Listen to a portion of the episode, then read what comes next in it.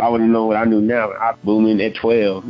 but just keep grinding, man, and don't let no struggle hold you back. Everyday people, a real show where your story guys conversation. Tinto Kid, you feel me? Here with my nigga Spark. Who is Tinto Kid? Tinto Kid, you feel me? That's me from Lexington, Kentucky. You feel me? Been out in Cali, so you feel me? They fuck with me. Just, I be cool, bro. 19, just came from nothing. Just working, keep grinding, progressing. What's it been like going from Kentucky to Cali? I mean, shit, when I went out there, I really went out there ninth grade year, and it was cause I was fucking up in school. I wasn't going to school, this and that. So you feel my mom had tried to take me out there to do better in school. But like I'm gonna say, it was it was kind of hard because you know I had already like established something. You feel me with my with my people. You feel me in Lexington. I've been there my whole life.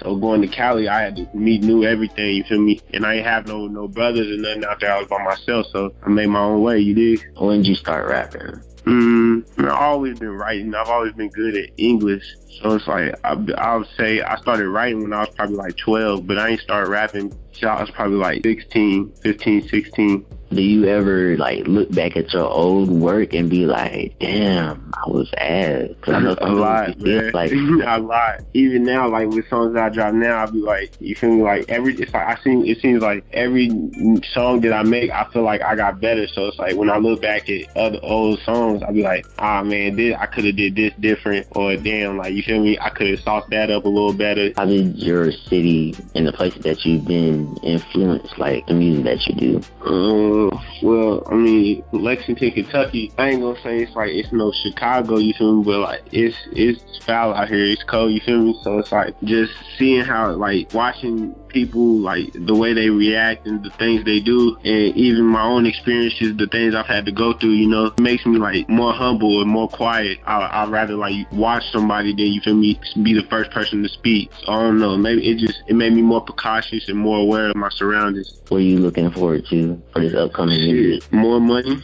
I got a mixtape. I'm probably gonna drop probably Christmas, I believe. So, so I'm gonna go ahead and do that, and then just keep booming, keep pushing it, see where it goes. I know this is a question I had for a while. Uh, how did you hook up with Bentley Records? Um, to be honest, man, like shit, I was I don't know. It was like me and my my little partners. We just we we just was rapping like we was just playing around with it, like and people like the people we was around and like they spread it, you know, like and it just like they was fucking with it. So it's like out of nowhere, Bentley just hit my my uh my email. They had a little offer and they, they wanted to meet and this and that. They wanted to speak about it. At first, I was kind of iffy because like you know like labels always gonna try to fuck you over, you know. So it's like I just I don't know. We we spoke about it. You? We wrote up a little contract and this and that. They hit me with a distribution deal. So I just you feel me? I went ahead and handled that. Nice. Are there any shout outs you want to give?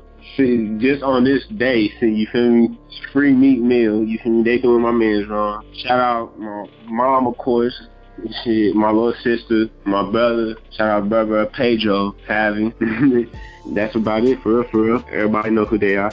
So, what's one thing that like you would tell yourself, your younger self, mm-hmm. that you've grown up to know better? I'll probably tell myself stay out of trouble, do like handle my school. I still graduated, but like I could have, I know I could have. I'm way smarter than you. Feel me? My grades reflected in my absences and all that. So you know, I would have just told myself stay in school, get money way earlier than, than when I started to. I would have known what I knew now. I'm booming at 12, but just keep grinding, man, and don't let no struggle hold you back. Let us all know your social media so we can get in contact with you. Um, my Snapchat, that nigga underscore J E R R Y. Instagram, Tinto Kid with two D's. Mm, that's about it. I don't really do the social for it. For I just be on my moves. If you in my circle, you in my circle. Yeah, man.